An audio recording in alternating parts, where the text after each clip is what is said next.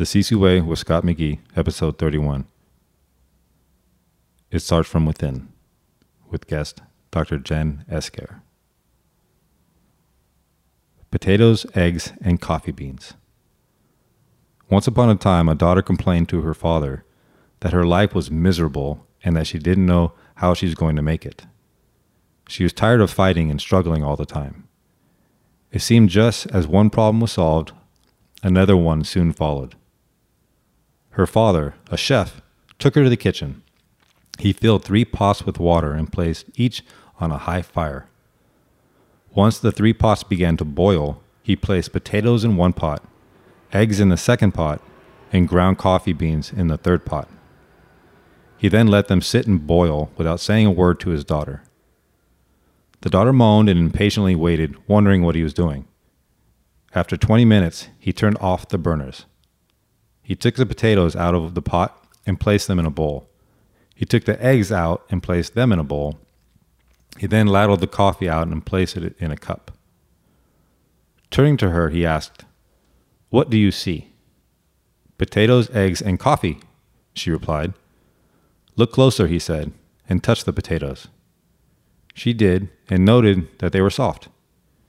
Then he asked her to take an egg and break it. After pulling off the shell, she observed the hard boiled egg.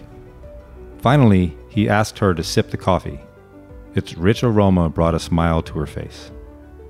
Father, what does this mean? she asked. He explained that the potatoes, the eggs, and coffee beans had each faced the same adversity the boiling water. However, each one reacted differently. The potato went in strong, hard, and unrelenting, but in boiling water, it became soft and weak.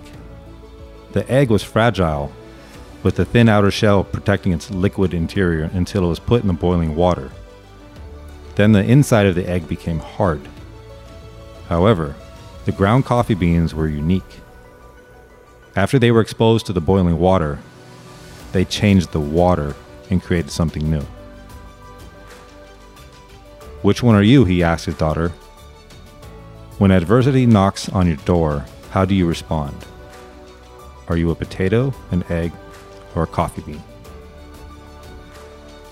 So, the moral story in life, things happen around us and things happen to us. The only thing that truly matters is your choice of how you react to it and what you make of it. Learn, adapt, and choose to make the best of each experience. This is the CC Way podcast. I am Scott McGee. I'm a mindful warrior on a path of gratitude and service who loves to connect with unconquerable souls. Love says we are everything. Wisdom says we are nothing. Between those two, this show flows. So, Epictetus from The Art of Living, which is one of my favorite books, reminds us that spiritual progress is made through confronting death and calamity Instead of averting your eyes from the painful events of your life, look at them squarely, lean into them, and contemplate them often. By facing the realities of death, loss, and disappointment, you free yourself of the illusions and false hopes and avoid miserable and envious thoughts. As you think, so you become. Nothing can truly be taken from us. Every difficulty in life presents us with an opportunity to turn inward and to invoke our own submerged inner resources. It starts from within. The trials we endure introduce us to our strengths. We all possess strength. We have strength we don't even realize we have. Our stories are unique, but the struggle is universal. A lot of people out there have helped me find my own strength but it's not the other people that heal us, it's you. You do. You are your own soul's doctor. Speaking of healing, my guest is a doctor of physical therapy and creator of the mobility method and the optimal body, Dr. Jen Esquer. She has stated that her mission is to heal the world the best way she can and that is through empowering you to learn how to heal yourself. She also said a couple years ago be damn proud of the person you are. the person you are becoming and the person you want to be. She recently announced on her Instagram that she walked away from manipulation and from an unfaithful relationship. This emotional violation, uh, detachment from an ideal reality, prompted her to have the courage to share her truth, to fight for herself and others, to recognize that vulnerability is strength, to be free. So, it is my humble honor to host you on this intimate format about intimate life and emotional details.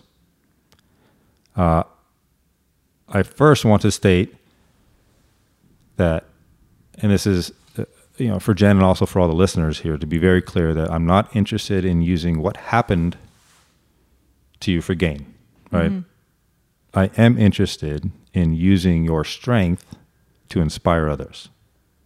So, given the recent circumstances of your life, your lessons after infidelity, how has your mission changed? And let me divide this into two parts. Yeah.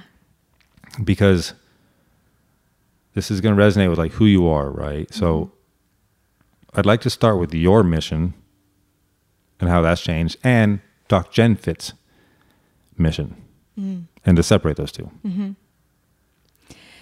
Well, for me personally, it's just, it's given me another opportunity to step into my voice and to step into my power and truly own who I am becoming as a woman, as an individual, um, and not be afraid of that and lean in. So, pers- on a personal level, it's just, it's given me the opportunity to continue to practice my growth and really, really own that and be in it. And then on a Doc Jen Fit level, it's allowed me to take my message of listening to yourself on a deeper level.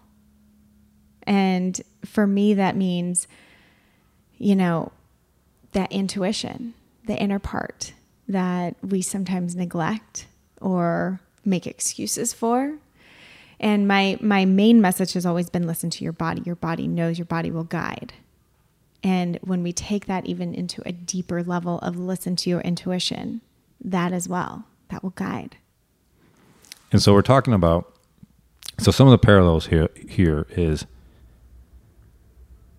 you on the surface mm-hmm. help people heal their bodies, mm-hmm.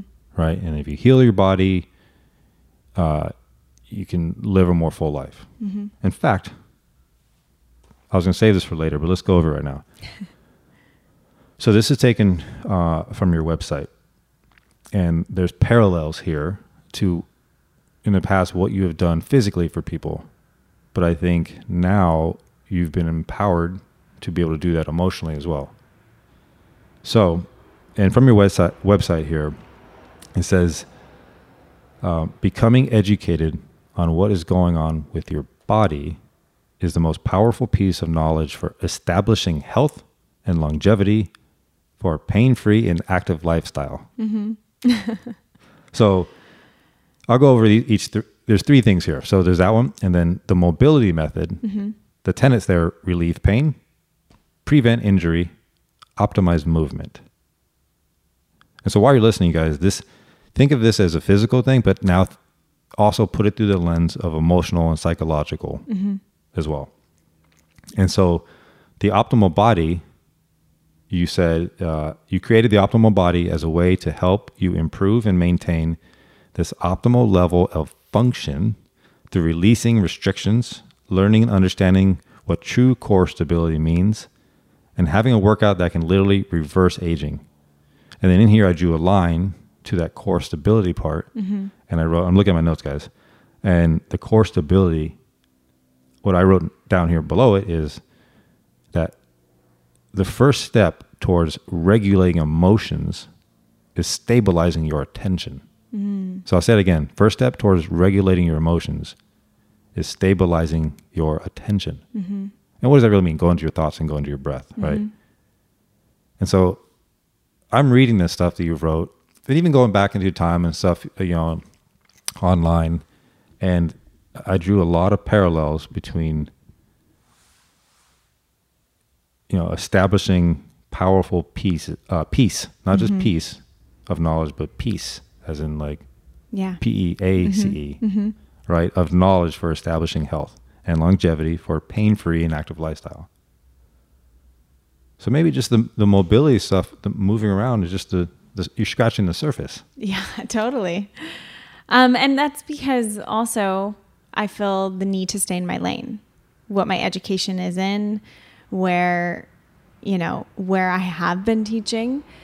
I always feel the need to only speak into that. Like I don't speak into food and nutrition. I guide into other places. I tap into mindset on a very general surface level of gratitude and appreciation, but I don't dive in a whole bunch because, again, I feel like, is that out of my scope?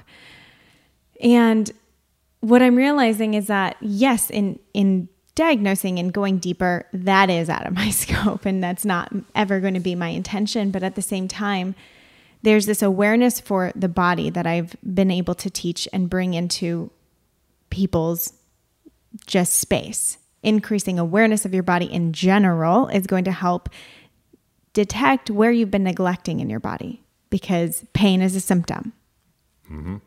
And now it goes even deeper, increasing awareness of what's happening on an inside level of what is actually what you're actually putting yourself around, what you're actually putting yourself through in relationship and friendship and business, and increasing that awareness into are you truly listening to yourself? And or are you neglecting something? So that neglect, right? Mm-hmm. So uh, uh, on this show, some of my goals here are creating a self awareness for mm-hmm. people mm-hmm. so they can self regulate. Mm-hmm. Similar with the mobility method, right? Yeah. You're trying to self awareness so they can Yep. self regulate themselves. Yep. Totally. So it doesn't matter if you're trying to increase your, your hip mobility, it's also about emotional mobility. So earlier you said that you're, you're kind of avoiding gratitude and appreciation, right? So most of us, now I'll use it, the physical example here, that if someone comes in and they've been neglecting some parts of their body, right, there is some a sense of guilt there. Mm-hmm. I have failed my body. I've done this to myself. Owning Yeah. it, right? That's owning it. First step. Yeah. But then also, you have to have a level of forgiveness there Yep. because if you don't forgive it, you can't heal it. Yep. And that's something I've learned. Like in the past, right? You cannot change it. It's done. Mm-hmm. But by choosing to forgive, you open up your possibilities for the future. Hundred percent. All right, there we go. Show's over. There you go. well, because if you hang on to it, you know, how are you ever going to move forward? And that's the first thing that I do with clients. I mean, even before this even happened, I think my superhero like power was to be able to bring compassion to people because me showing compassion for themselves, I'm going to mirror the compassion they can have for their own body. Because whenever we get into like this pain state, it's scary, it's vulnerable, we mm-hmm. don't want to be there. And so immediately we're making it wrong and bad instead of stepping back and, and saying, No, I forgive my body. This is okay. And I have compassion for the fact that it's it's happening. And people want to push that off so bad. I don't have time for pain. Why is this here? This is bad. All these other things. And being able to acknowledge, okay, I see you and it's not bad. And now I forgive you. And now how can I move forward from this? It does, just like you said, it opens up that possibility of true healing, of actual healing, not just covering up a symptom, because there's so many mm-hmm. things we could do to cover up symptoms. We can take pills. We can, you know, just address that little pain area so you can have a back pain and massage your back and temporarily feel better. But I guarantee it's going to come back. you know, I just got an image here when you said that, like alcohol or or um, pills or even braces. I mean, whatever the case may be. Some of it are short term band aids. Yes. But either way, that's like painting a dirty car. Yeah. Yeah. Underneath it, it's Yeah. still going to be. Not Let me see if we can sum it up right here. What you resist persists. Mm-hmm. I was reading this other this book, uh, man, on mindfulness, and they have this equation in there. And I'm gonna see if I can remember it. In fact, I might make a post about this at some point in time. And it was a mathematical equation, and they took it's like pain times resistance equals suffering. Hmm. So pain times Mhm. resistance equals Mhm. suffering. Mm-hmm. So if you kind of like take out the resistance part and put it like make it zero, pain Mhm. times zero is so then now you have zero suffering. Mm-hmm. And pain is subjective. It's a thing, right? We t- Mhm. we tend to label it. Yeah. It's just your nerves firing, Right. signaling, "Hey, something's going on." Mm-hmm. Yeah.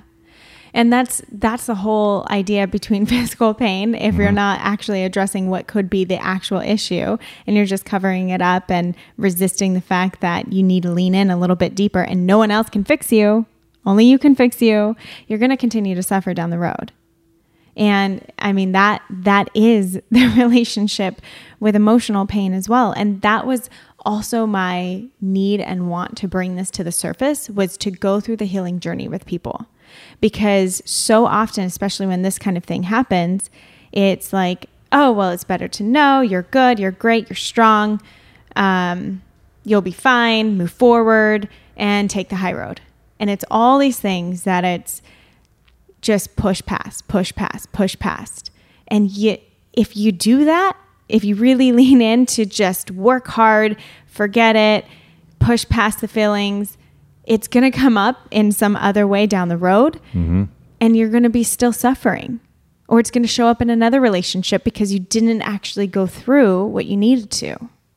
Well, I've learned, and and maybe the the people that are you, that are giving you that advice, Mhm. right? And we all get it, right? Mm-hmm.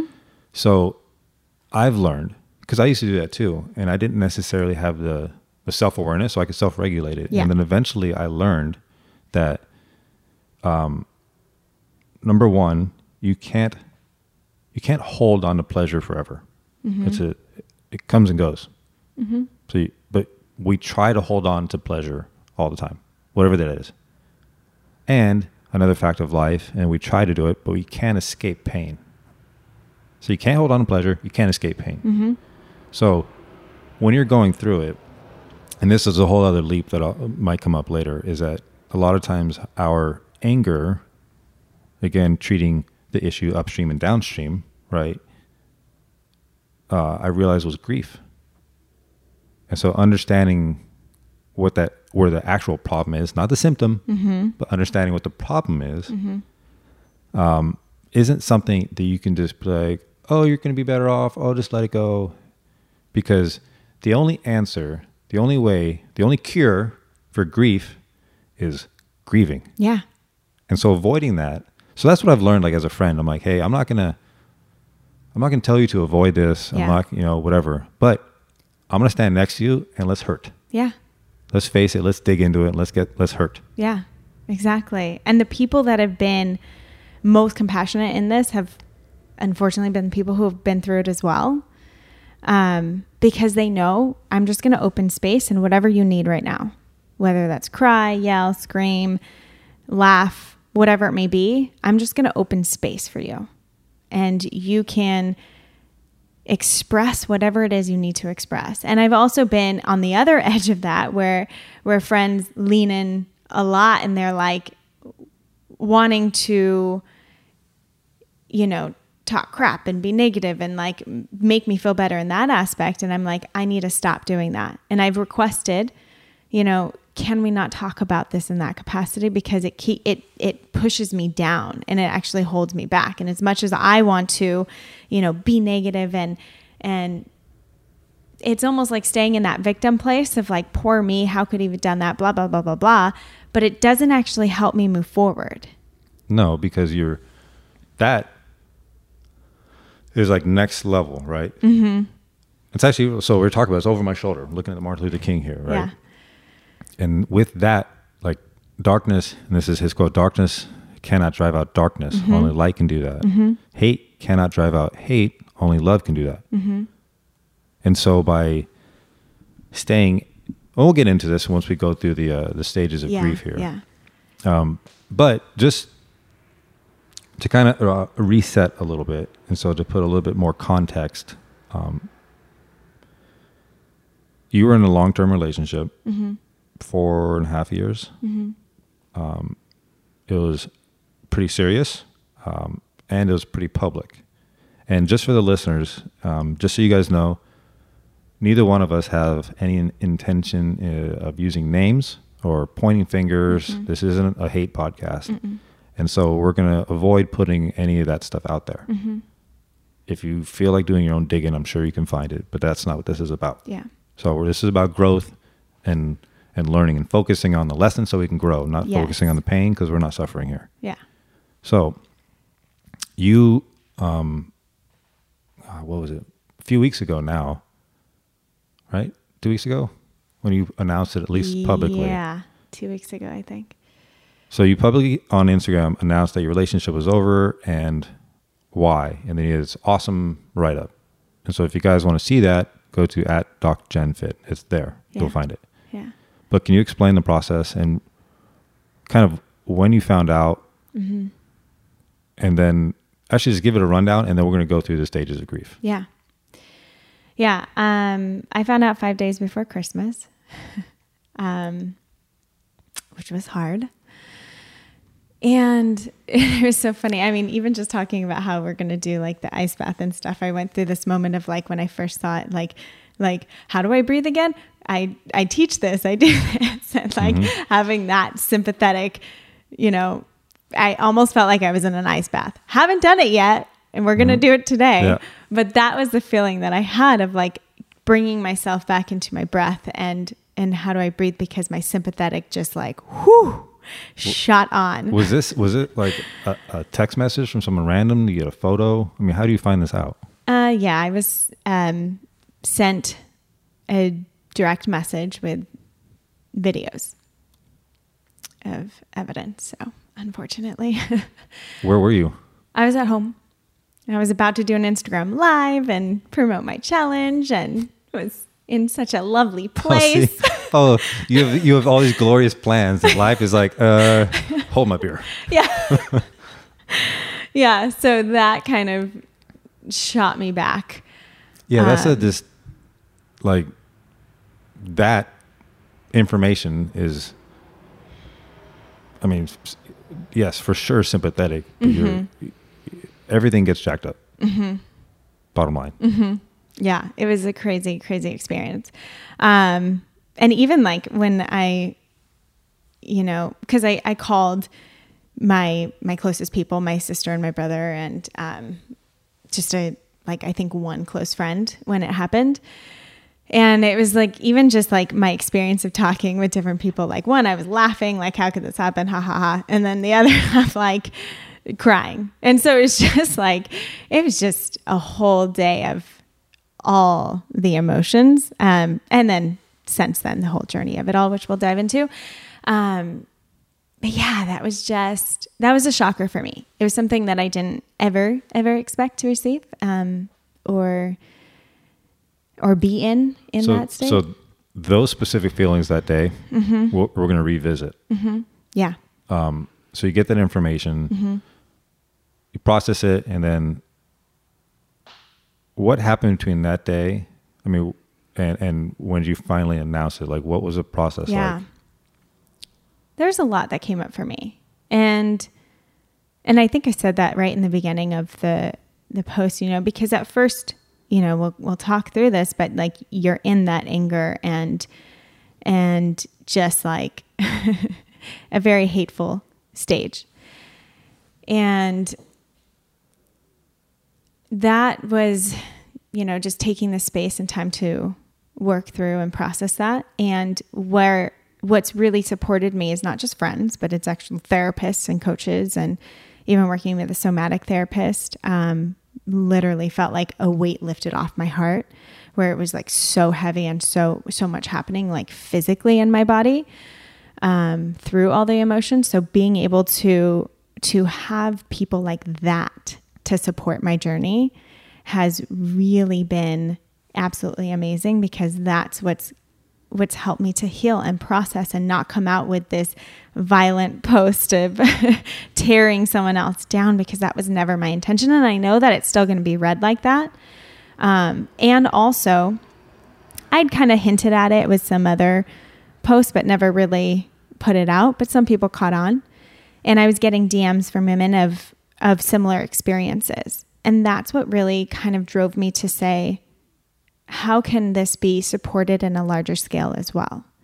Because I hated that so many people experience the same thing and not that and i get that every journey is a lesson for every person and sometimes we have to go through it i think i had to, go through it in order to learn my lessons uh, so i'm very grateful for it as well and also are there moments that we can learn from other people where we can catch this before it happens where we can walk away in a in strength and power and and fully standing in your worthiness before you even find out or need proof or evidence or whatever it may be. So, can you learn from other people and not only have to learn from going through the experience? And for me, I feel like there is so much power in that. There's so many different ways to learn lessons. There's so many different ways to grow. And I don't think you have to go through the hard experience. Sometimes you do. And for me, again, I did but I don't think you always have to. I think there's so much other support and ways to do to go about it. So being able to share my story and share my own lessons in what I've learned and how how I'm taking responsibility for it was really where the message was coming from and I wanted to kind of shift the perspective of taking the high road. What does that actually mean? And if my high road in my own body, mind, spirit means sharing the truth, being vulnerable, and standing for integrity, how is that not the high road? Um, kind of reminds me of uh, an episode I just did on the four agreements mm, mm-hmm. from Don Miguel Ruiz. Mm-hmm. And the four agreements are, and this is what you're doing you're being impeccable with your word, right? you aren't taking things personally. I mean, uh, there's going to be a certain level, right? Yeah, especially but in the overall, beginning. like even mm-hmm. discussing all the stuff, it's not you're not taking it personally. You're not making assumptions, mm-hmm. and you're and you're doing your best. I'm doing my best. there you go. The four agreements. Yeah. so, um, even before we get into the grief thing, I want to break something down. You yeah. have the the before incident. Let's just call it that. Mm-hmm. Before, right? And then you have like right at the incident, and then you have after. Mm-hmm. So you have like three separate areas. Um, even before I even get into that part, when you did make the announcement, mm-hmm. was there certain something going on about that particular day? And was there any type of like, did you feel ready? Was it? Do you think it was a form of, uh, of avoidance, mm. or was it a cry for help? You know, because there's a certain mm-hmm. things you're like have to really think, am mm-hmm. I ready for this? Mm-hmm. You know, I honestly don't know if I'll ever be able to answer. Was I ready for it? I was shaking like crazy when I uh, posted it, and but it had been something heavy on my heart for a few weeks. So it was something that I was truly in a place of wanting to shift the conversation, wanting to bring this to the surface, wanting to talk and discuss what is shame around this and why do people feel shamed to to tell their story? And can we shift this perception and this mindset and can we grow together as one? Can we rise? And that was really where I wanted to go. And so for me, I got help around it for sure. Um, I reached out to people with large platforms um, who use words very wisely and very good so that I was feeling supported and knowing that I was coming from a place of responsibility and not of trying to tear another person down. Now, do I understand coming forward with this would create a rift and create unnecessary drama for sure. And and I, I I can't say I'm sorry for that because it's not my responsibility. No, you shouldn't because it's a fact. Yeah. That just whatever just other is. people want to like in between in between the, that stimulus and the response, whatever that space is, that's yeah. up to each person. Exactly. That's their perception and how they want to move forward from that. And and it's not again, it's not meant to tear the other person down. I truly 100% believe that he's going to be just fine. And I and I pray for his healing journey and in in the lessons that he learns as well. And I know that there's going to be tons. And that's I, I can't speak into any of that because I have no idea what's going to happen. And um, Yeah, you can't make assumptions. no, you can't. You can't. And and me trying to focus on that is wasted energy, like hundred percent wasted energy.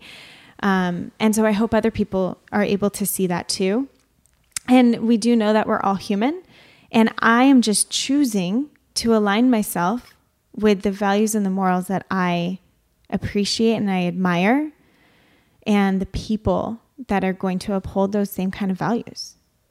And just to give you guys some context, you have 513,000 followers on Instagram. And mm-hmm. this post at this point in time has almost 42,000 likes and almost like about 4,400 comments. So in this, like how much work went into this after it got released? Oh my god! Because you were pretty good with the responses. I mean, and and I had zero idea that that would happen. I went in with no intention that this was going to blow up or be a thing. I went in with the intention that I can get a lot of backlash. I can be shamed. I can be whatever it may be, but I am so determined to be a voice in this space for people who don't feel like they have a voice. And that is like my my want, my drive, my my power behind this is truly coming from this place of wanting to help and and rise as one and shift conversations and turn things around and free other people. That's one of the things that I noticed uh, in the picture and some of the comments, and people were like, you know, perceiving the photo Yeah. is up to that person, Yes. right? Yeah. But uh, everything you're saying, I was like, the photo is like, my first interpretation of it was powerful, coming to the surface, kiss my ass. That's what I got. Oh, I like that last part. I didn't even think of that. That's, I mean, that's what I got from it. yeah. And so, anyway, so the backlash. Um, so I guess what I'm saying is, and, and to circle back, is that you had to have a strong spine that believed in itself, right? Yeah. A good core, mm-hmm. physically and emotionally, mm-hmm. to be this vulnerable mm-hmm. and to put it out there, Yeah. and to be open to the. I don't want to say hate, but the criticism Yeah. That which is weird. it. It's a weird thing because, and also choosing to be a victor, not a victim. Yeah. Good for you. Thank you. Yeah, that was a really scary thing. And then I hopped on a live, still shaking, right after I posted it just to explain where I was more so coming from. And I feel like I don't even know what I said in that live. And all of a sudden, like more and more people were coming on. And I'm like, oh my gosh, I don't have lives with this many people.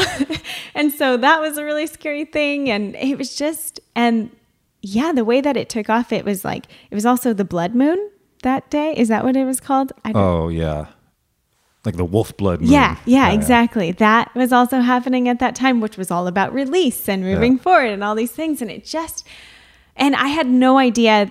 Like, I knew I wanted to do it, and I knew I just felt compelled to to do it then, and no intention of like that being on that kind of moon and all that stuff. And it just happened to in a way work out perfectly, which is kind of amazing and awesome. And it it did get the response it got because it is a true vulnerability story that we don't hear people speak about so often, especially if you're in the public eye.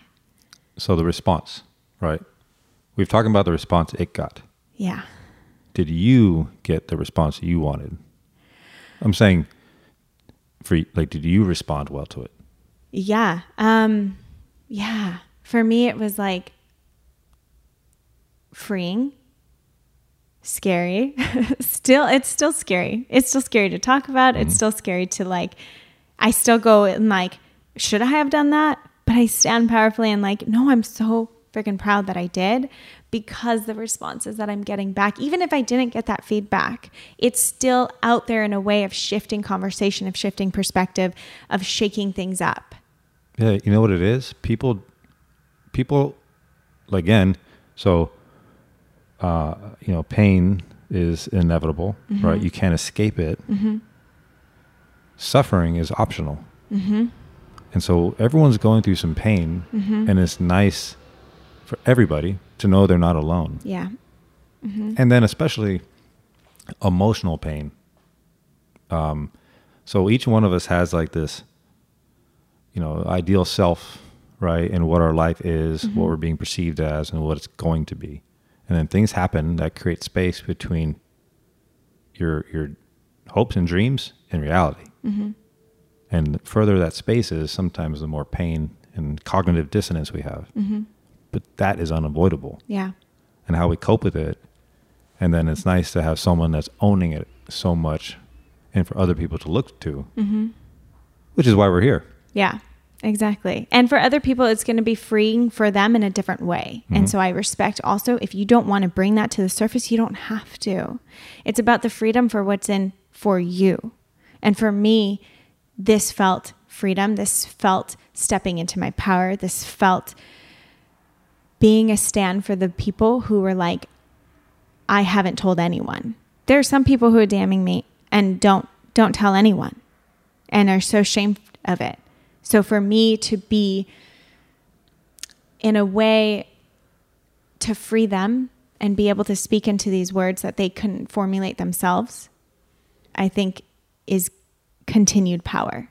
It's an interesting concept where you are in pain Mm-hmm. From something you didn't do, but you are the one that ends up helping others cope through it. Yeah. It's kind of wait, I, It's wait a crazy. second. I'm the one. Why am I helping you? But so I want to go back. So before we Yeah. get into the grief, so to go backwards, because Mm-hmm. again, um, I don't know if you want to put this out there. I don't know if it was like a one-time thing, a two-time, or going on for years. I don't know. Mm-hmm. But I imagine that there's also, if you think about it, there's going to be other points in time Mm-hmm. where there's not only is there going to be clues, Mm-hmm. but also um, like emotional manipulation and little tricks and stuff. Yeah. Yep. And so, again, right now we have the gift of hindsight. Mm-hmm. But by talking about these feelings and things that bubbled up over time that you didn't realize, hopefully other people can be like, oh man, I'm noticing that too, Yeah. and bring some self awareness. Exactly. Mm-hmm. So, looking back, um, do you think you held on because of a cultural ideal? No. um, no, because if I were to listen to my own culture and background, I would have been gone. Um, meaning that I did grow up in a family very close to family, very close to like, uh, you know, marriage, family, kids. And the fact that I was still around without any certainty that that would happen. Um, I had hope, lots of hope, but I had no certainty. So I, it was almost like opposite for me.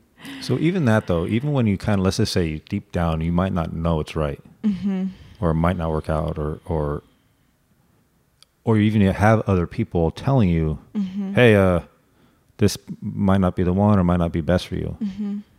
But people can that happens a lot. A lot. But it's not like people go, "Oh, okay, yeah, you're right. Yeah, uh, yeah, this this is over." Yeah. Maybe some people do. I, I don't know. Yeah. Congratulations to them. But people don't. It's hard. That's what I mean when you have like reality, because other people are See picking it. up on your, mm-hmm. giving you disconfirming information, covering your blind spots. yeah. And I think a lot of people, in fact, turn to those people and lash out at them and push them away. I know. How dare you point out what I can't see? Yeah, exactly. but unfortunately, those are the people you should bring tight. Those, Yeah. are, those if the people are telling you that stuff, those are your friends. Yes, exactly. But even still, what do you do with that information? personally, you know, and I think a lot of people can relate to this. It's like, well, but you don't know. you don't know the ins and outs. And it's it's true. No one knows the ins and outs. No one knows the personal relationship that you have. Um, so you're right. And what are you saying that for?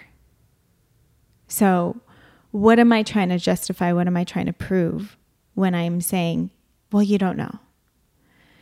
Um, yeah. What happened? So, when your family found out, what did they say? like, did they grab a machete? Did they get a shotgun? No, they were happy. And I didn't, I didn't, um, so when I called my mom, I didn't call her until the next day because I know she gets emotional. And I was like, I can't handle that right now.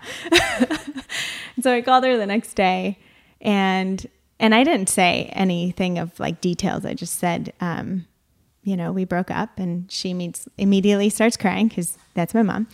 Um, and she's, oh, me and your dad are going to be so happy. That was her response. Um, because, wow. yeah, they they saw things that were not aligned, and they were very scared for me of just what I could be going into for my future. Wow, I hadn't even thought of that. So looking, thinking back, like so, having kids myself, mm-hmm. right, and trying to raise them, give them all the tools they need. Mm-hmm. To someday for that to like happen, and then kind of like me be happy about it. I mean, what's the first thing your dad said to you? so my dad was just like, you know, he, he was just like, as long like checking up on me as long as i'm okay as long as i'm happy like what do you need? What can i do? Is kind of the thing. But like we never got into specifics or details or anything. And again it's just like how can i support? What can i do for you? And and my dad is one of little words as well. So when a year into the relationship when he did tell me his feelings toward him it was really hard really hard to hear um but I continued on despite. and I take it he didn't trust him. No. Mm-mm. And he didn't know why. He just said there's, and he said, you know, I'm going to continue to, he's always invited over. I'm going to do whatever I can to make him comfortable. And this is just my feelings. And I'm going to be honest with you. He's probably like, I'm going to support you now and then I'm going to support you later. Yeah, exactly and and that's what I appreciate though about my my family is that as much as they might point something out, they're always going to be supportive and allow me to learn my own lessons in my own journey. And they never, no one ever has ever pushed me away. No one has ever had him not invited or not feel comfortable or anything. Like he was always invited everywhere and encouraged to be and encouraged to come around and, you know, so I appreciate them for being honest with me mm-hmm. and appreciate them for being supportive, no matter where I was in my own journey. So the people, so for the, the, the guys and the gals out there mm-hmm. that are currently in a relationship, that they're, so I mentioned earlier, your reality and then your ideal self, right? Mm-hmm. And sometimes in that relationship, you know, if you think about it, there's distance. You know the gap that I'm talking about. Mm-hmm and you're holding on, or if you've noticed things, or you, I don't know if it's trust issues or manipulation issues, whatever it is. Like,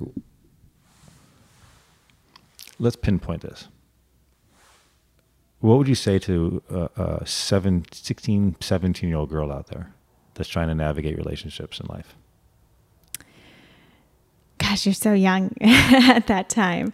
I would say at that time, just focus on you know, going through experiences with friends and really, really diving into just experiences, not necessarily relationships, but friendships and life and adventure and whatever that looks like. And know that if you're that young,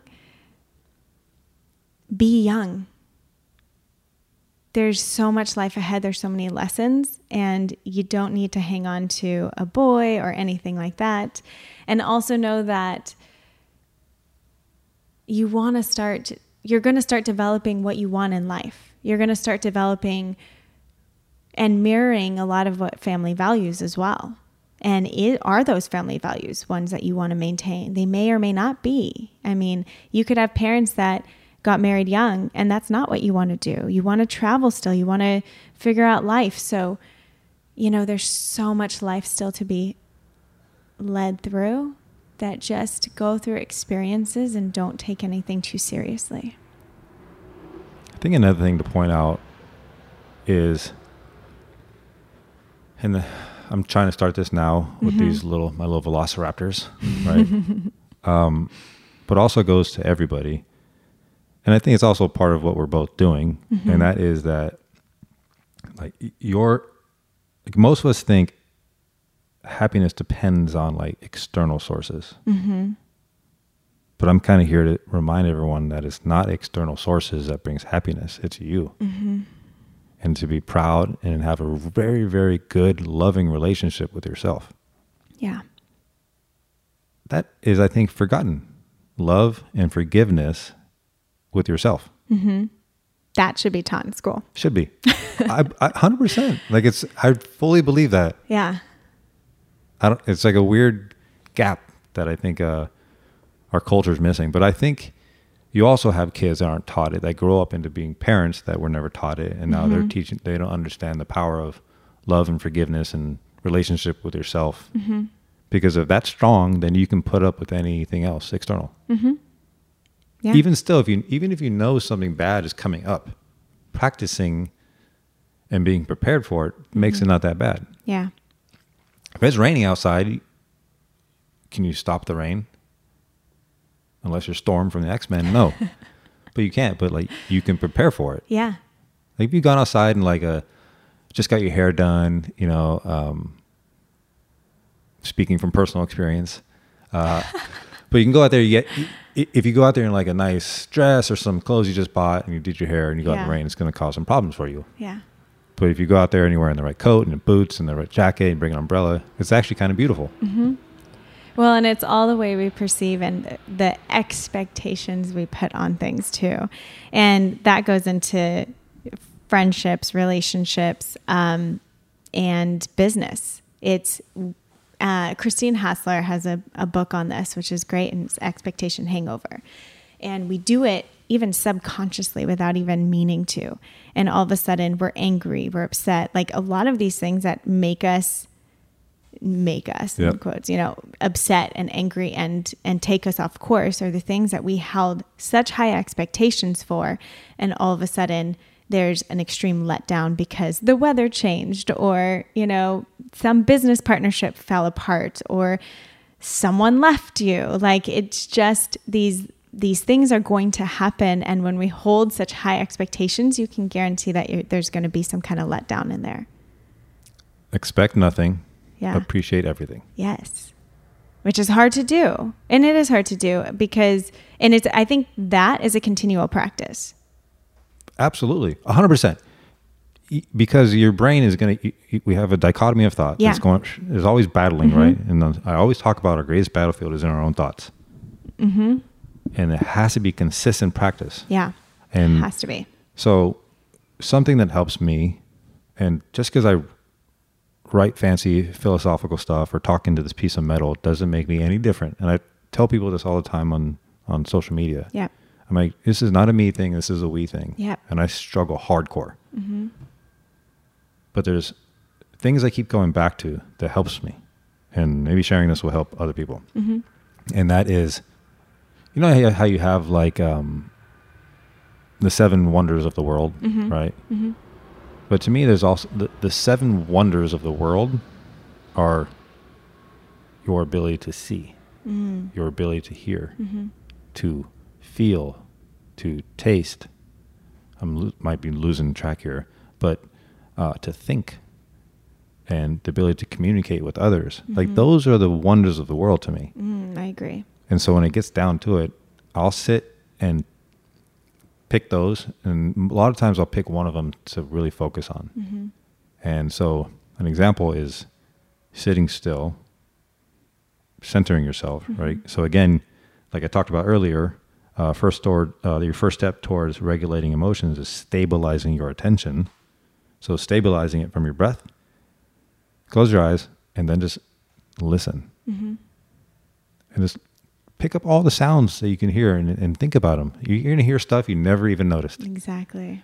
And you can do the same thing with um, your vision. Mm-hmm. Stepping outside, going in nature. You know what's crazy? Go and f- look outside your window Yeah.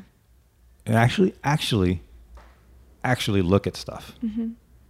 So that's what I mean. So going, and this goes with all of those to be able to, and that is part of my practice to keep me centered in gratitude. Otherwise, it's easy to go the other direction. It's so easy. It's easier It is. to go in the other direction. Yeah.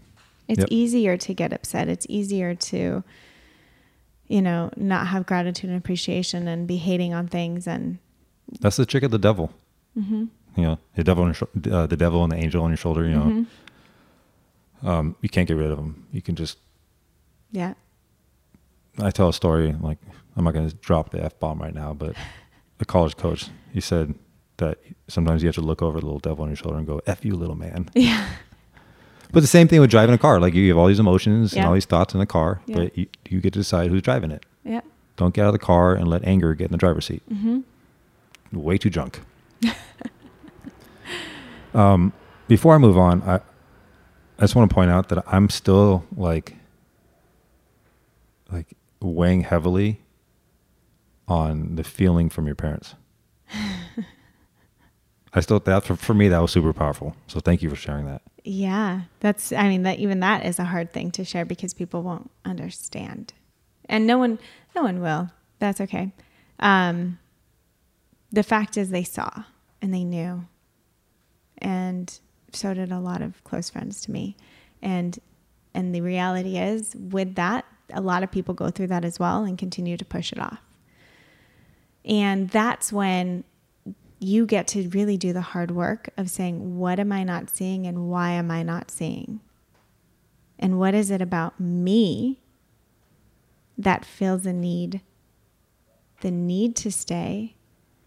And, you know, what am I choosing to be blind to? Do you think part of it is being comfortable? Yeah. And I think there's, there's so many different levels that I think Yeah. depend, depends, you know? It could be comfort, it could be security, it could be validation, it could be um, empowerment and inspiration or temporary inspiration. It could be it could be feeling like for a moment you're special. I mean, there's so many. I also don't. I, I- I also want to apologize because I don't really think it matters to find out what exactly that is.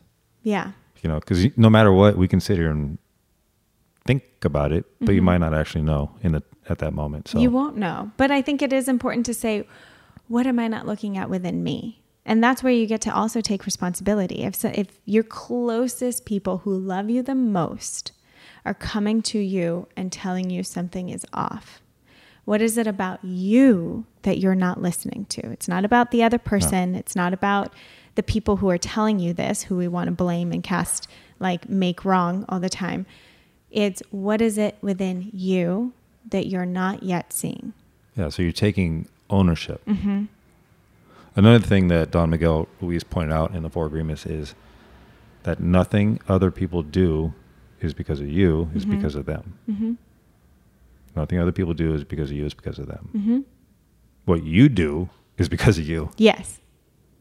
And how you respond, Yeah. and how you react. Yeah. And that's scary. And yet, for a lot of people, that's empowering. yeah, I love that. Oh, I can do something about this. All right, sweet. Let's go. exactly. Good. And I can't change how this person is going to act and feel and do. No, you can't. So that's okay. Let go of it. It's not personal.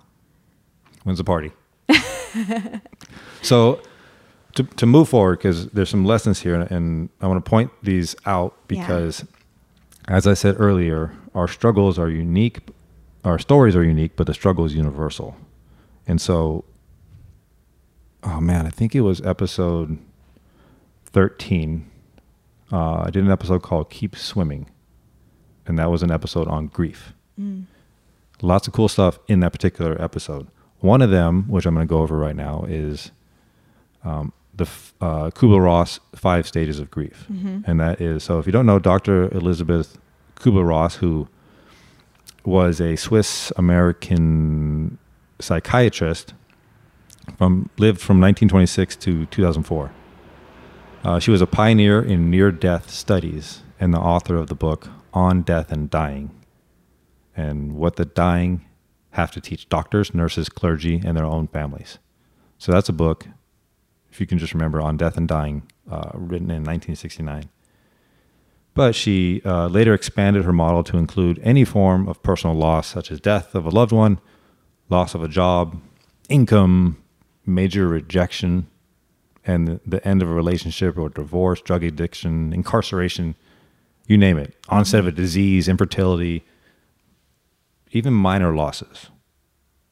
So, even if you lost your hamster, either way, this is something you can relate to. So I don't, um, and I'm pointing that part out because I'm not here to point out to say anybody's loss is like better than others, right? Like we go through stuff, Yep.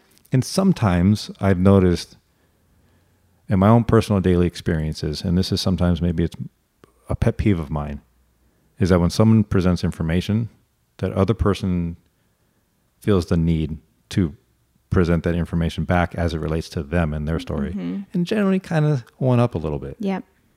And I used to, I call that a me me conversation. It drives me crazy. I'm like, can't you just respond to that person's incident? Talk about what they just told you. Yeah. It's not But- really listening. No, it's not.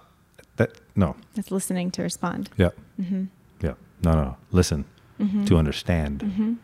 Listen to listen. Listen. That takes practice too. Listen to understand. hundred percent. Because as soon as you have in your brain your response to what you want to say, you've stopped listening. Mm-hmm. And that, that's hard to do. It is. it is. So, um, that being said, this is about grief. Mm-hmm. So, her stages are denial, anger, bargaining, depression, and acceptance.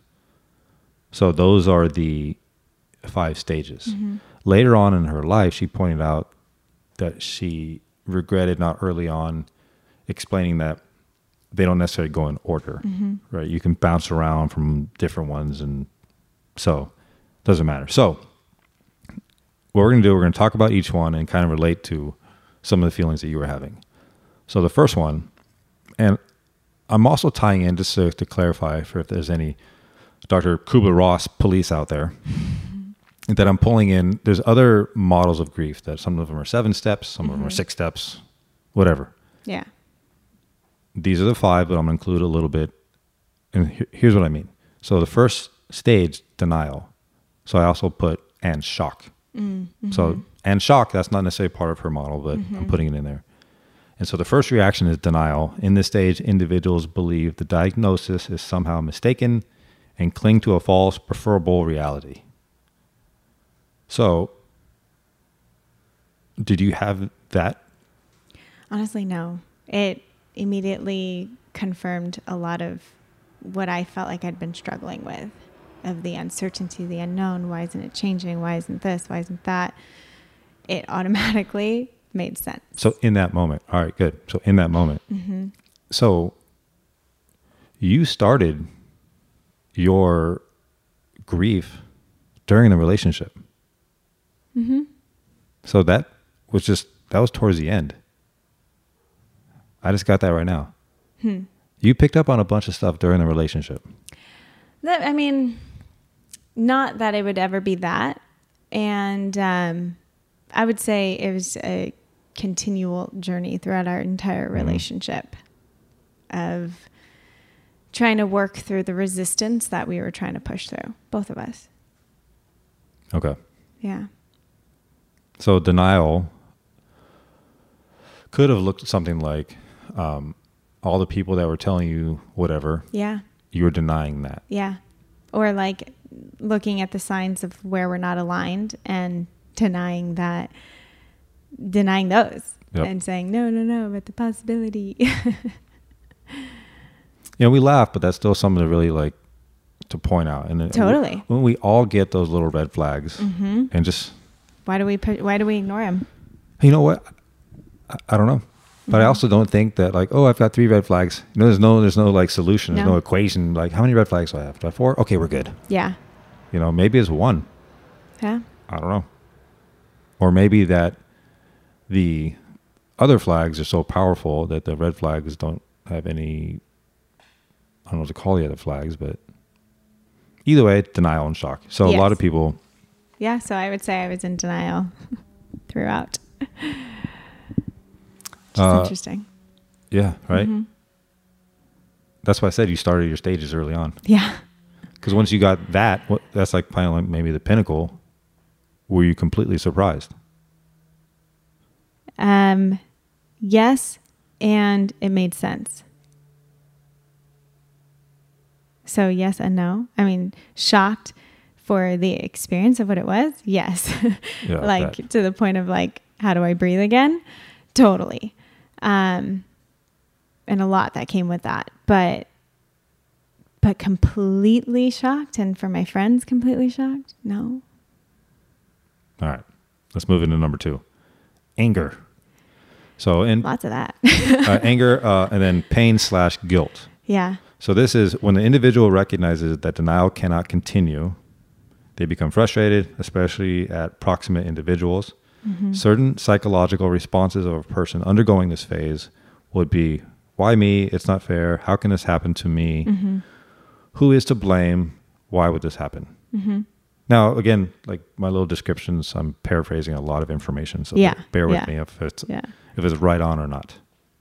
Yeah. So number two, anger Yeah. which is an emotional defense mechanism Yeah. and exactly. natural. So it's natural. And again, I'm pointing this out for people because I want them to know it's normal in the process here. It is. But that's where we know we don't get to react from as well. Yeah, no anger. That isn't. That's like the uh, uh that Carrie Underwood song. Mm, hmm Before he cheats? That yeah, one? yeah, Yeah. When he, gosh, what does she go do? She like keys his car Yeah, yeah, and does all right. that kind of stuff. I, mean, yeah. I don't condone that.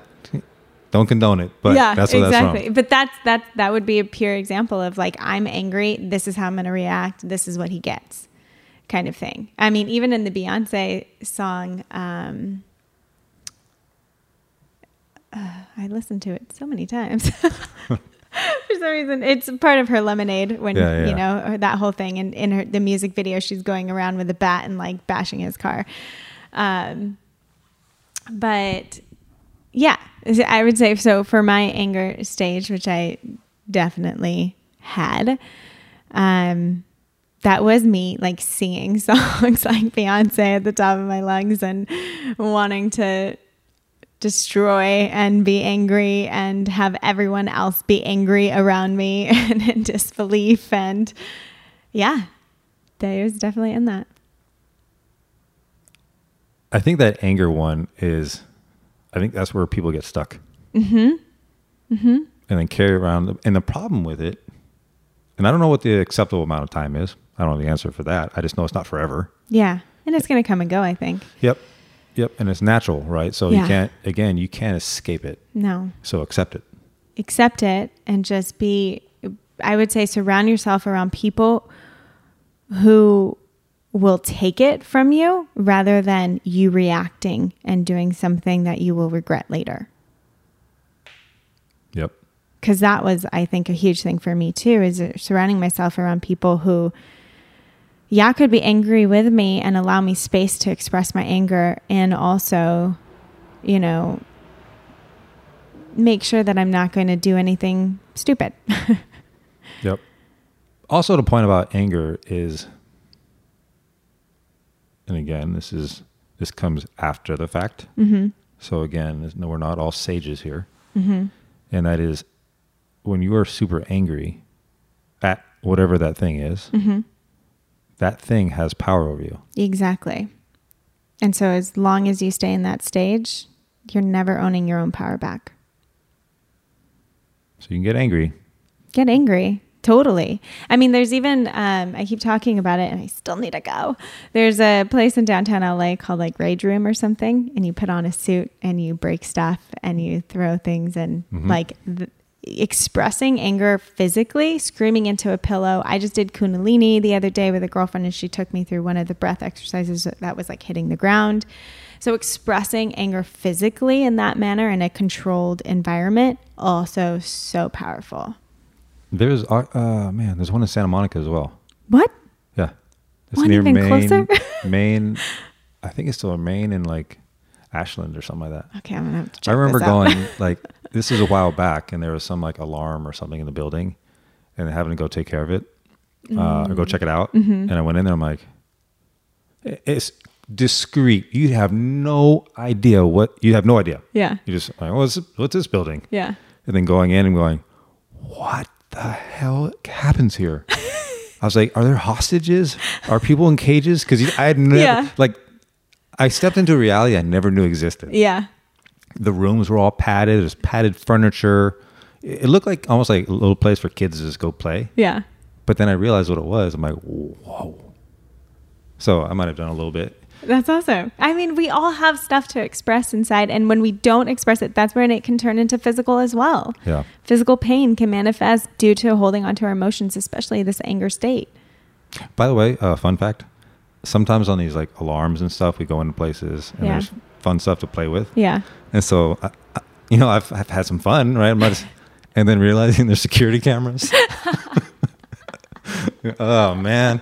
So when, I keep waiting for stuff to pop up on YouTube. That's pretty funny. Because imagine they see someone in uniform, and next thing you know, there's like, Exactly. yeah. Um, but so with that, I think this is still, yeah, it's still within the anger. Is you have the now you have the connection, right? You have emotional pain, right? And now you're using external movement mm-hmm. in the source to alleviate the pain. Mm-hmm. Yeah. And So- it will so yeah, much. but that that power there, I feel like it's not necessarily only like needed when you're angry. It really Totally. totally helps, right? yeah, But understanding the relationship between movement and Mm-hmm. emotions. Mm-hmm. huge. And the other way around too. So like the first 2 weeks that this happened, I really didn't work out. And for me, that is like unheard of. to go 2 weeks without having done anything, not eating very much, not sleeping well, not moving, um, and working out was like unheard of. But at the same time, it was something that I needed to give myself. And and listening to my body in that way and not saying I have to go work out, I have to go do this and forcing myself into things that also wouldn't be supportive was a really good lesson for me to just listen to what my body needed and accept. You cocooned. I did. Mm-hmm. Nothing wrong with that. Exactly. Yeah, you cocooned, and then once the hole was there, you climbed out, Yeah. and the hole like scraped off the fluid and stuff, so your wings could fly. Yeah. And I remember doing like a first couple workouts in a row and I was like, whoa, that felt really good. And it was because I wanted to, not Yep. because I was forcing myself to, but really because I wanted to. And it was a, a realization for me too of I'm coming back into me and moving through the journey, moving through the process. And then n- now that it's been like, I would say two and a half weeks of really being consistent with that, it's felt incredible. Yeah, you're not paying a dirty car. Mm-hmm. Does um does doing podcasts like this help? Yeah, actually, it's still scary because I know there's, I've gotten pushback of like, why are you talking about this on such a public forum? You know, the other person's in a public eye. And I'm like, that's not for me to, like, I'm on my own journey and this is my own thing. This has nothing to do with him. And I'm sorry if you can't see that. And I also know how supportive it's being for other people. So, uh, again, I'm going to continue to lean into that shame and it's you know you don't have to be a part of it that's okay It's still a weird thing. Whoever's like the people that are saying that, mm-hmm. like, no, uh, go be a quiet little victim. Mm-hmm. Mm-hmm. Move through your process, Yeah. uh, like without saying anything, and just put out a fake. Your image. process. My process. You take you and your Yep. process go away. Exactly. And then be on a public forum and portraying something that I'm I'm I'm not being. I can't do that. Like I am in it and I am sharing my journey. I'm I am and always have been 100% authentic and me online. And it's continued to grow in that aspect. And it's continued to show my journey. Like you can go back to the very beginning where i didn't show any photos of myself and it was just my body movement and what my body could do. And then slowly over time i started to show up in a bigger way. I used to even do um, when I would shoot with anyone, I wouldn't even want them to show my face. Like you can see how I progressed through Yeah. the years on my social media because it's authentic to exactly where I'm at in my journey and who I am. And so if if that scares you by me showing up in that way and really being authentic in that way, that's okay. You don't have to follow. I think who you are is how we're supposed to be. And stay with me here. Cuz like when I watch your videos, by the way, I've been doing the golf Oh, golfer's elbow nice. stuff. Like Yay. first of all, like we haven't got into it yet really, but the mobility method and all all your stuff online is an awesome resource. Thank you.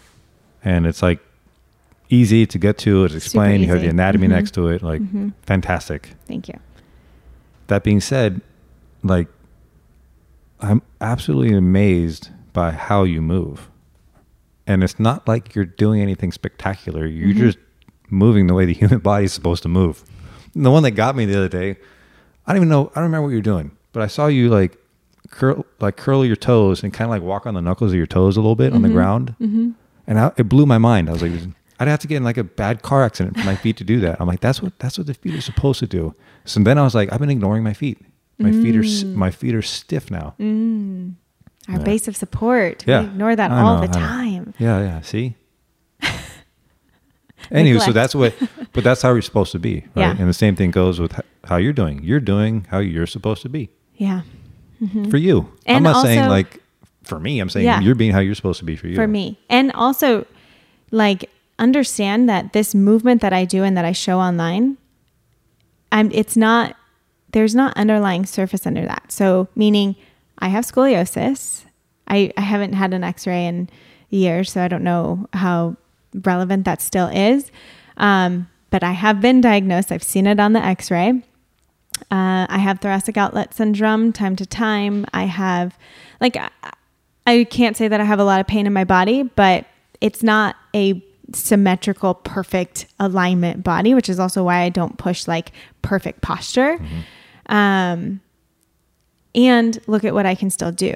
And that's the whole thing of going through this journey. Like, I'm in my process still. So, as I'm speaking into things, know that I'm still going through pain and crying and my own journey through it and out of love. out of love. Yeah.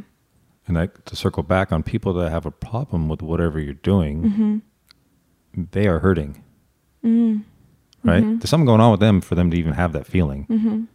Because it should be able to look and be like, "Wow, that's awesome." Or if you don't like it, like I can just avert my eyes. Unfollow. it's like I can sit here and be mad and hate on what you're doing Yeah. with whatever you're doing on your channels, yeah. or I can just like go about my day Yeah. and think about something else and how I can improve myself. Or where is that showing up? Because if you're afraid that I'm just trying to put out a negative perception about another person, is there something that you're covering up that you're afraid of as well? Yeah, that's another trippy thing. If somebody's worried about a negative perception about something negative they did, then Yeah. maybe they should not do negative things. Maybe. I don't know. Maybe, Maybe. that's Maybe we should try. yeah, maybe that's crazy. All right, so number three. Uh, so we talked uh, denial, anger, and now bargaining. So the third stage involves the hope that the individual can avoid a cause of grief. Usually, the negotiation for an extended life is made in exchange for a reformed lifestyle. So that's talking about death. So people facing less serious trauma can be uh, bargain or seek compromise. Mm. For instance, I'd give anything to have him back, or Mhm. if only he'd come back to life, I promise to be a better person. Mm-hmm. So that's always talking about life Mhm. and death stuff. But Mhm. You got bargaining going on. Yeah. So it sounds like even before you found out for sure that you were doing some bargaining with yourself. Mm-hmm. Totally. And I also, um, I've been reading this book, This Is Me Letting You Go by Heidi, can't remember her last name. Uh, really supportive book right now. And I recommend it's just like little short stories throughout the entire thing. Um, and one of the chapters I came across the other day was about like, what if you try to get me back? And going through all these scenarios of what if you did this? What if you did that? What if you, you know, what if we both got amnesia and um, and we forgot everything and we got back together? And that one actually hit me hard. And it was because, yes, I can powerfully walk away from knowing this relationship is no longer within my values and what I what I foresee for my future. And I'm still in the grief process of this person who I thought I was in relationship with.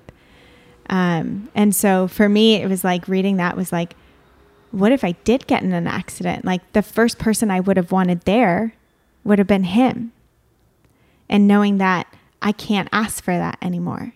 And I don't get to that to be my person because he's no longer my person. And that was like a almost like that bargaining of like, well, what if I got in an accident? Would it be okay if he then came and Yeah, it's true. like what has to happen for you to overlook certain things? Mm-hmm. And that was almost a scenario that came up for me of like, but then I'm like, I would have a whole room of people, a whole room of people that supported me because that's what it's been throughout this whole journey family, friends, everyone.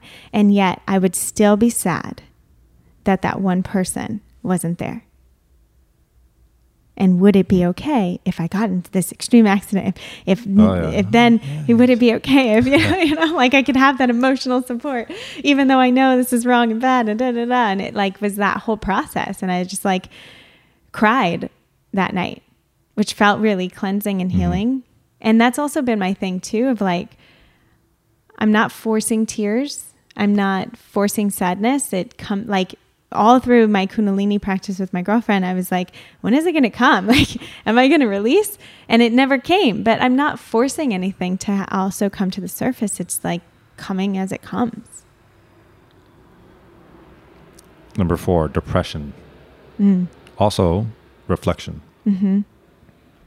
Uh, so I am. Uh, I'm so sad. Why bother with anything? I'm going to die soon. So what's the point? I missed. By the way, that's like my mom right now. Mm. I miss my loved one. Why go on? During the fourth stage, the individual despairs at the recognition of their mortality. In the state, the individual becomes more silent, uh, refuse visitors, and spend much of the time mournful and sullen. Mm-hmm. That's another one. Depression. That's a that's a huge one for people that I think can you can get sucked into really really easily. Depression and anger.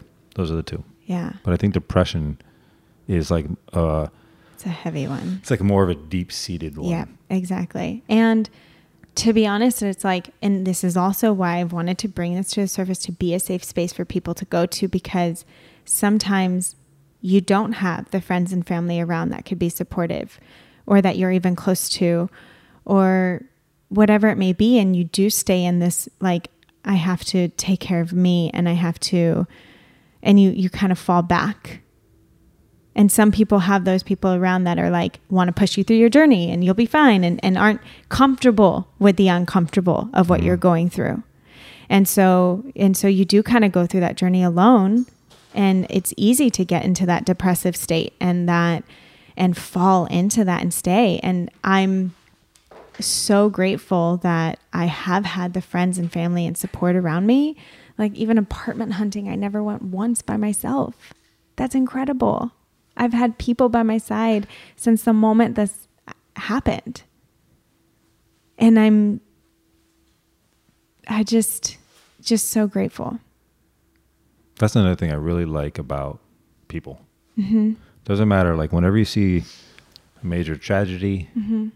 or somebody battling cancer, um, no matter how bad it gets, hurricane.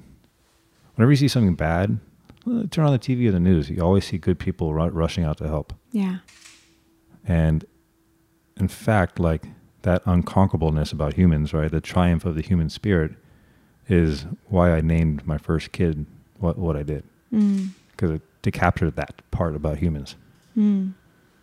not the evil, backstabbing, Yeah. selfish part, Yeah. which is like the other side of the coin. Yeah, exactly. You can't, you can't but the beautiful part is like the the coming together, the community, the Mhm. support. Yep. And Yep. most people want to do that. And the hardest part is asking for it. Yep. And it's a choice, right? Mhm. You have to have a dedicate. You have to choose to do that. You have to choose to see that. Yeah. It's similar to health, or it's similar to fitness. Like most people Yep. want to be in shape. But are afraid to ask for the support. Yeah, I want to have a V shape and ripped abs and big arms, Yeah. but like, you have to decide to act on that, Yeah. and not only decide to act on it, but you have to decide to act on it consistently. Yep. Over and over and over again and make that decision. And and especially in a in a time of like vulnerability and feeling uncomfortable in in whatever circumstance that you're going through, being okay to specifically ask for what you need in that moment. Because maybe someone does come to you and they're uncomfortable and they don't know what to say and they just want to move you past your process and saying and being able to say, okay, yes, I'm going to move forward, but for this time being right now, can you just can you just hold space or can you just hug me? Can you just like whatever it is that you specifically need to ask for and asking for that support. I've learned it's also to be clear, like I, I don't want you to take the pain away from me. Yeah. No one's going to be able to do that. And people try, right? That's like a tactic. Yes, we want to. We Yeah. want to help. We want to like, what can I do? What can I do? And sometimes it's just like you don't need to do or say or anything. Uh, in this stage, the the depression stage, hmm I think it's almost like a um like a soul cavity or something. You know, it, it like starts to kind of eat away at different parts. It's not just an emotional thing. It can manifest in a lot of other ways. It can manifest physically. hmm Um, it can it can affect your immune system. hmm I remember Yeah. I remember going through something where I was had high anxiety, uh, depression, uh, all those things, and I ended up getting a like a, a mouth ulcer on my Mm. gums, Wow. like way up here, hmm and so I couldn't believe. It kind of like, like how can so I'm thinking and feeling something, and it's physically manifested itself. Yep. Side note on that: if that's possible, then it should be possible the other direction. Yep. So if you how you think and how you feel can physically manifest in a healing way. Yep. 100%. I mean, a lot of the work that I do with clients also is reframing their language around what's happening in their bodies. Because I will get, my back is exploding. um, this is being torn apart and whatever else. And it's, it's no, you know, that's not what's happening and being able to reframe the way that people are thinking about it and talking to themselves and understanding what you're saying has an effect on how your body's reacting because if you are now telling your body that this is bad, this is scary, your body is going to go on guard. So imagine the restrictions and the spasms and the pain that's going to come from your body feeling like it needs to protect itself. So just being able to come back into a different language allows your body to release because your brain only knows what you're telling it. And so maybe we start to tell it something different. Have you um have you seen the documentary Heal? I don't think so. It was it was one of the top ranked ones on iTunes for a while. Okay. But it has to do similar to what we're talking about. Yeah. A lot of uh, Eastern uh, philosophy when it comes to medicine mm-hmm. and how the Western is more painting a dirty car, Mm-hmm. right? So much so. Yeah. Crazy business. it's a crazy business. I know. Like, it is a booming business. It is very booming. You can make lots of money Yep. and not help very many people. Yep. So number four, depression, and then number five, acceptance, and that's the upward turn slash hope. It's going to be okay. I can't fight it. I might as well prepare for it. hmm So to go a little further, um, it's this last stage individuals embrace mortality or inevitable future or that of a loved one or another tragic event. People dying may precede the survivors in the state which typically typically comes with a calm retrospective view for the individual and a stable condition of emotions. So simply put, things happen, we have two choices, accept or resent. Mm-hmm. Accept or resent. Mm-hmm. So eventually, once you get through your, you know, you get through your denial, your anger, bargaining, depression, hopefully for you, you get to acceptance. Yeah. And I think it was almost like a balance all throughout it um, because I accepted very early on, like, this is okay, this is it. Um, and had a lot of appreciation in it too. Like, still had a lot of gratitude for I'm not married, I don't have kids. Now I know I can walk away and not look back. Um, so there's so much acceptance and appreciation in that, um, even though I still had resentment, even though I was still angry. Um, and then it came with the acceptance of the lessons and what I really get to look at. And even in a way, how did I draw this in? Which is a hard one to have to look at. How did I attract this? What am I responsible for in creating this? That's a big one. That's a huge one because no one created someone cheating. No, I don't. I think that is all someone else's choices and decisions. Um, and I would never say what you did made this person do that because that, again, is a choice of that other person. But how did you draw this person into you and manifest this relationship as well? How were you responsible in calling that into your life? Have you figured that out? um, for me, I could say, I mean, we met five years ago and I was a completely different human than I think I am now, than I know I am now. and I would say I was very insecure, did not see good in me like a lot. Um, I couldn't even accept compliments. I couldn't, I was, didn't own my own voice, didn't want to take pictures with my face. Like there's so much that back then I was a completely different human. Did he, and you have to answer this, Mm-hmm. but I'm kind of curious what he said, and did he give you any feedback or answers to this? Answers to what? Like how this happened or why it happened? Um,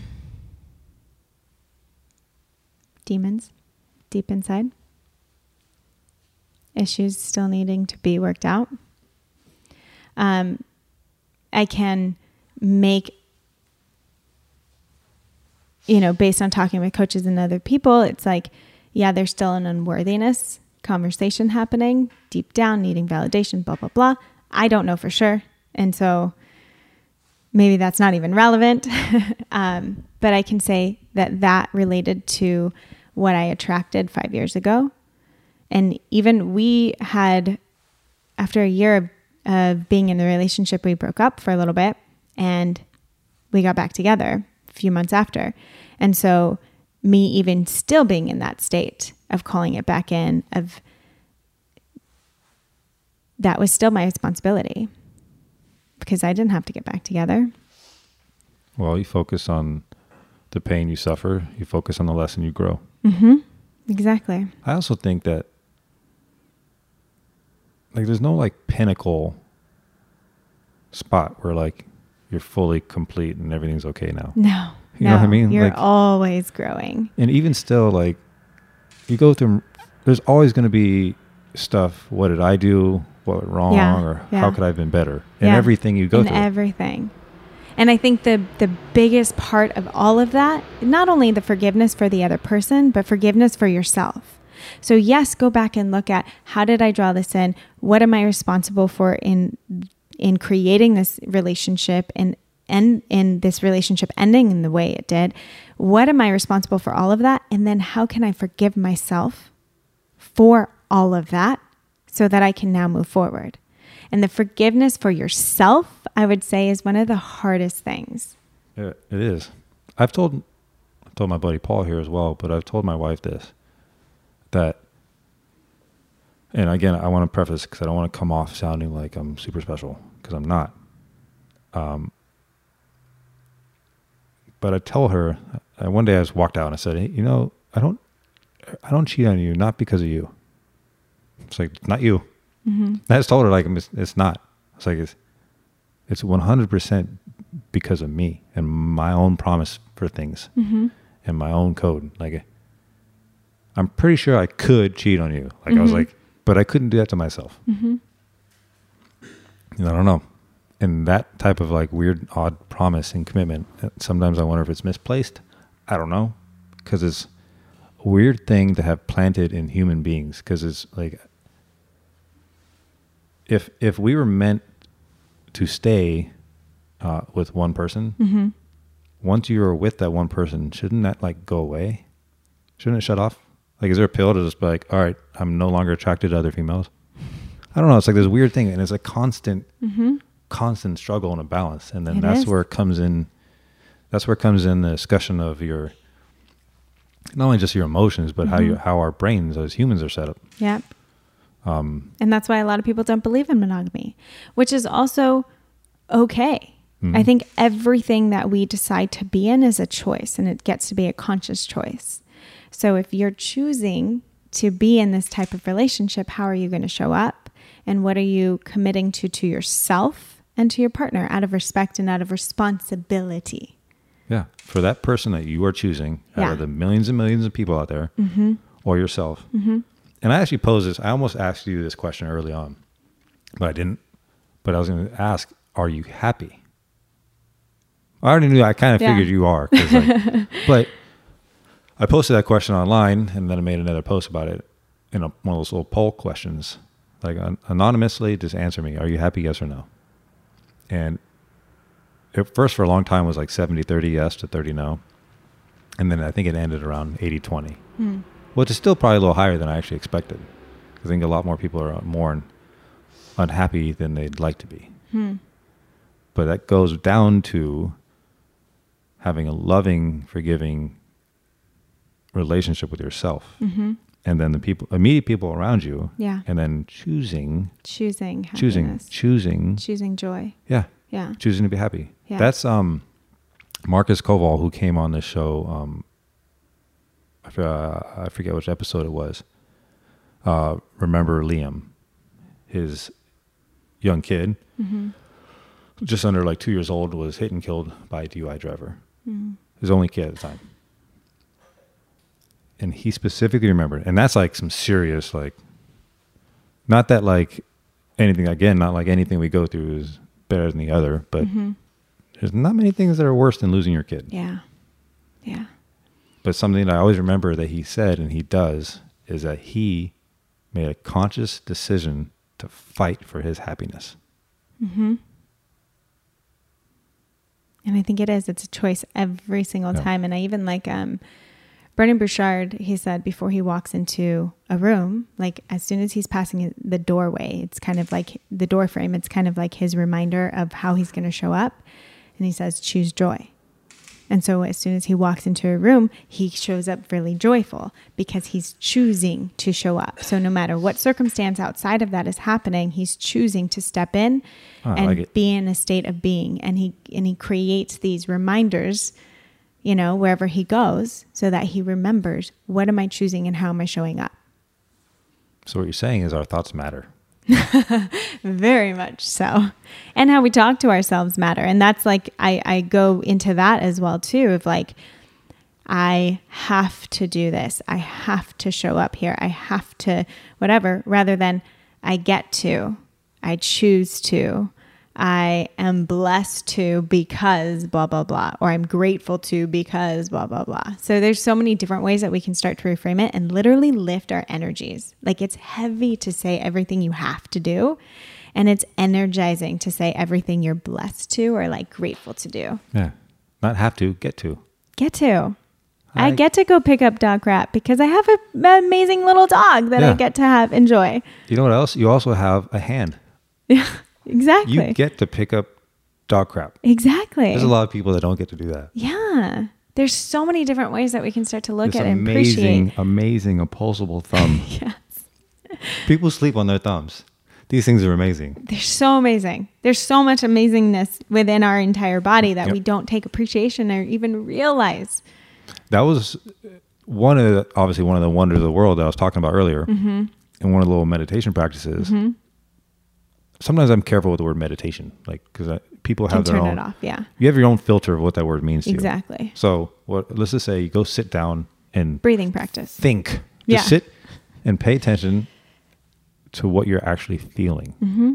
Sit still, and then scan your body and pay attention to what you're actually feeling. Mm-hmm. You might feel heat. You might feel your heart rate. You might feel all the crazy sensations in your hand. Yeah.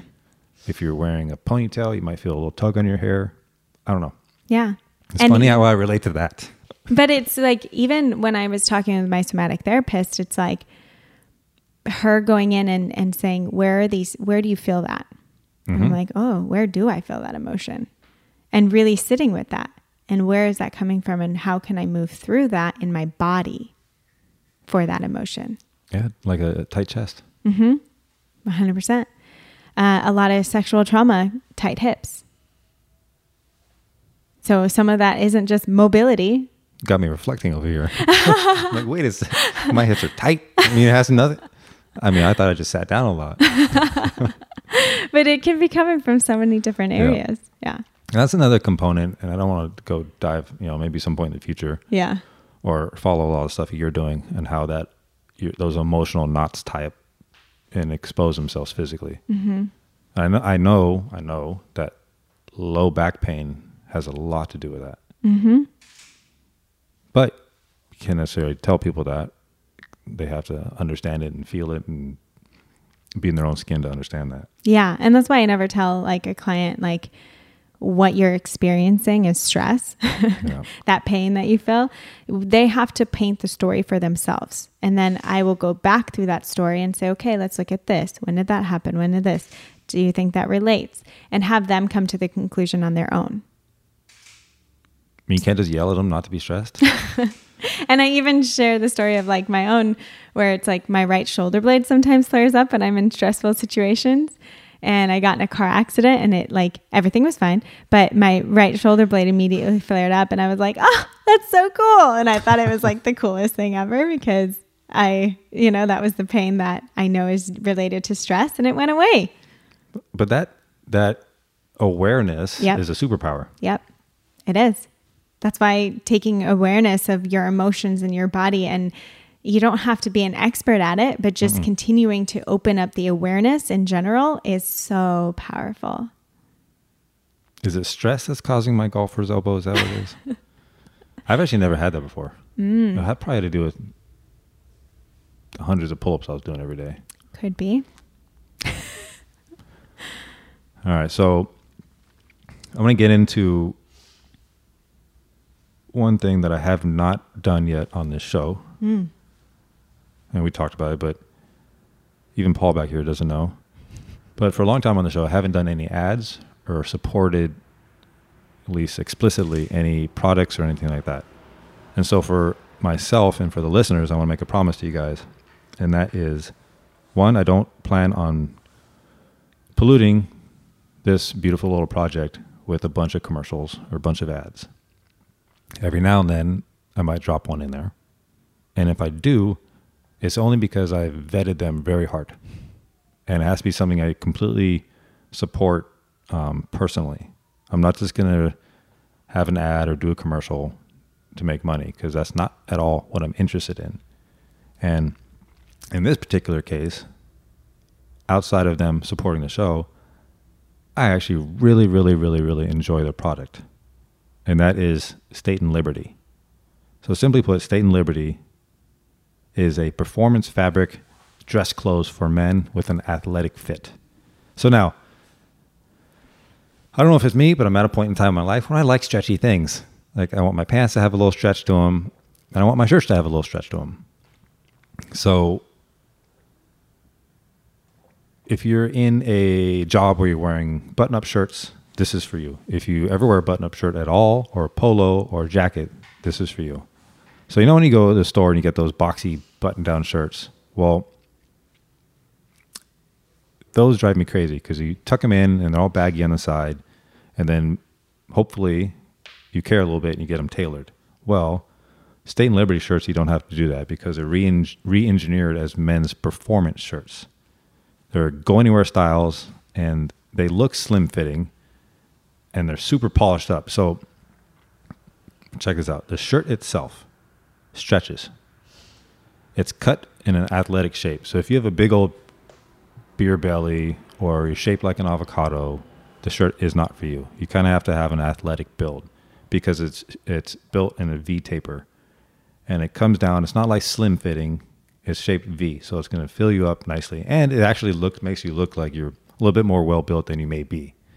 But the cool part is, is that in the waist when you tuck them into your pants. This is one of my favorite parts about it. When you tuck these shirts into your pants and you bend forward or you lean to the side or whatever, the shirt stretches and it stays tucked in. So it looks like it has a custom tailor to it. So outside of the stretch, which I can talk about all day long because it feels like a workout shirt. You can go to the gym and work out in this thing. It's so stretchy.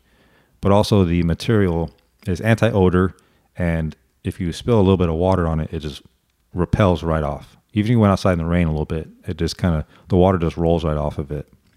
So the fabric is stretchy, moisture wicking, lightweight, and uh, infused with an anti-odor treatment. Two other things I like about it. So sometimes I wear a button up shirt and I want to have the collar open. And a lot of the dress shirts, the collar, the flaps just lay flat. Well, these things have these little hidden buttons, so you can t- you can tie the actual collar to the shirt itself, so it keeps the collar up nice and tight and strong and confident. So even if you wear a coat or whatever over it, that that collar stays up, and the cuffs on the shirt are nice and stiff and crisp. So overall, the shirt looks awesome. Uh, I have a whole bunch of them. And whenever I wear a suit and tie or a dress shirt, I'm wearing State and Liberty. So check them out, stateandliberty.com. Um, remember that the, the shirts stay tucked in. You can reach, bend, work out, do what you got to do. And if you're, for the ladies out there, if you're looking to get a birthday present, Christmas present, or any gift whatsoever, check out the shirts at stateandliberty.com. And really cool guys, awesome family. Uh, they, they're tied into the hockey community actually. And if you get a shirt that you don't like um, and you want to resize, you can do the free shipping. So go check it out, stateandliberty.com. So that was it. That was my first one. I think my all-time favorite outfit are my ABC pants from Lululemon. Now they got the commission pants. They got all kinds of stuff. But stretchy pants with my stretchy State and Liberty shirt. It makes me understand why why girls are always wearing Yoga pants. yeah Yeah, like today. yeah awesome. So comfortable. well, that's what this dress shirt is to me. It's like the yoga pants of dress shirts. yeah. and they have cool jackets and stuff now. So super excited to support them and have them support the show. So some closing stuff. Um, if you are not, definitely go follow Doc JenFit. But there's also other components to it, and that is the mobility method. What other Instagrams are you running? Um, I just got the optimal body, but there's nothing on it right now. Okay. Um, and I got that one mainly because exciting times there is going to be an app so that people can Sweet. yeah so it's already i mean the program's already out there for the optimal body and it's just a membership um, but now you'll be able to access it on your phone a lot easier and a lot better so there's all that too it's coming And you have the website docjenfit.com. DocJenFit.com. hmm Everything's on there. Uh, that's also going to be revamped and renewed pretty soon. And uh, YouTube, DocJenFit, I'm committed to creating more YouTube videos for everyone. So excited about that. Um, It seems like it can be a challenge to like because you have your actual job and then the job of creating content, and then the job of creating content for a lot of different platforms. I get help. Okay, good. and not for Dr. Unfit, but for Mobility Method, it's really like, I mean, Mobility Method is all like refurbished from all my old videos. So you guys could always just go back and see what I used to do in the past. Um, and, and we support other people, other rehab people, um, prehab people and clinicians who I think are doing awesome things in the world as well. Do you think you'll get at all? Well, I think all the parallels, but obviously staying in your lane. Yeah. But even like tying in some little prehab and rehab emotional recovery things. Um, I think it all feeds in just so brilliantly because I don't even have to go too far off course to say don't only listen to your body and what your body's doing and increase awareness there. But now you get to dive a little deeper and actually into, tune into what your gut is telling you. Tune into what you're feeling on a deeper level as well, because through all that, you're just going to increase awareness where you need to everywhere in your life, which will help to decrease stress, improve mobility, improve strength, um, and really pain. And the main thing that people are coming to me for is for pain. And pain is not just physical. And we, if we can start to understand that pain highly comes from emotions, and when I'm working with people in person, that's a lot of what we're working through. And I'm not as a psychologist or anything like that, just by opening up space and increasing the awareness of where where stress can be coming from, how that can be relating into the body, um, into this injury, and just increasing your overall awareness so that whatever you've been neglecting can now be addressed. And movement is life. There's like literally, a, yeah, yep. If you, literally, if you take away movement, you start dying. you do. And I've been in skilled nursing facilities where there was this one woman, and she, for the past like 20 years, just refused to walk. She could if she actually started to, but at this point, everything's atrophied, everything's done. And she was having, I remember she was having so much pain because she couldn't go to the restroom. And she's like, Where are my laxatives? And as soon as we got her standing, like full dependent standing, she started to go to the restroom. And she was embarrassed and everything, but it's like, it's that. Your body just needs to move. Your body needs to get up and out of this, you know, stationary state and sedentary state. Like it is a gift to be able to move, and your body is able to do that. So why not gift yourself that on a daily basis? You know, I ask that question a lot because that is my mom right now. Mm-hmm. She's in a nursing home and she's still relatively young and Mm-hmm. just doesn't walk. And so I go back and she's obviously like severely depressed. Yeah. And probably started a long time ago, but ever since my dad passed, it's just gotten Mm-hmm. now six years ago Wow. now. But that's her. And Yep. I always have these conversations and as you know, I- I guess as like subjectively good I am at this stuff, she's just as powerful in the opposite direction. Mm-hmm. Like I have to get prepared when I go talk to her. Yeah. I'm like get psyched up and be like, okay, don't don't let her drag you down. Yeah. Like don't let she's going to drag you down. She's gonna rain all over you. Yeah. Mm-hmm. And I'm like, Mom, we just gotta get you moving. You just gotta move. Yeah. And there's this can't make her. No, you can't. And it, that that goes really deep, right? She'd have to probably talk to someone else that can dive into those emotional states a little bit more. Yeah, she eats people up. It's pretty it's pretty impressive. Wow.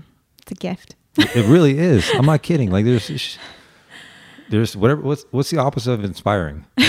Stubborn. Oh my holy smokes. Yeah, well, Yeah, that's hard. it's a work in progress. Mm-hmm. In a way, I'm kind of like that's not my mom anymore. Mm-hmm. I see that. Yeah. Well, thank you for coming on. I'm really really proud of you. Thanks for having me. Thank you. And it's I'm a also process. yeah, That's for sure. yep. Um, and to close out, as a reminder, gl- grief will come for us. It Mhm. hasn't, if it hasn't already. Mm-hmm. And a reminder about grief is that is the price of love. Mm-hmm. Our stories are unique, but the struggle is universal. And the connection is emotion. So if you think about it, grief is a gift. So here are five great things that come from great loss. Grief helps us become more understanding of others. When times are tough, our strength shines through. There will always be people who support and love you. Grief reminds us of our vulnerabilities. Grief will give you a newfound appreciation and thirst for life. Life is so short. Learn to let things go. Learn to let things grow. So, the beauty in every opportunity, this is your only chance. Focus on your ability to breathe, the gift of sight, the magic of hearing, the ability to smell, talk, feel, and the wonder of our connection to everything. Thank you for listening, and remember health is wealth, vulnerability is strength, and strength is a choice. You are the master of your fate, you are the captain of your soul. So get up strong and help others get up strong Mm, and, and be unconquerable. I'm Scott McGee, and this is The Sisu Way.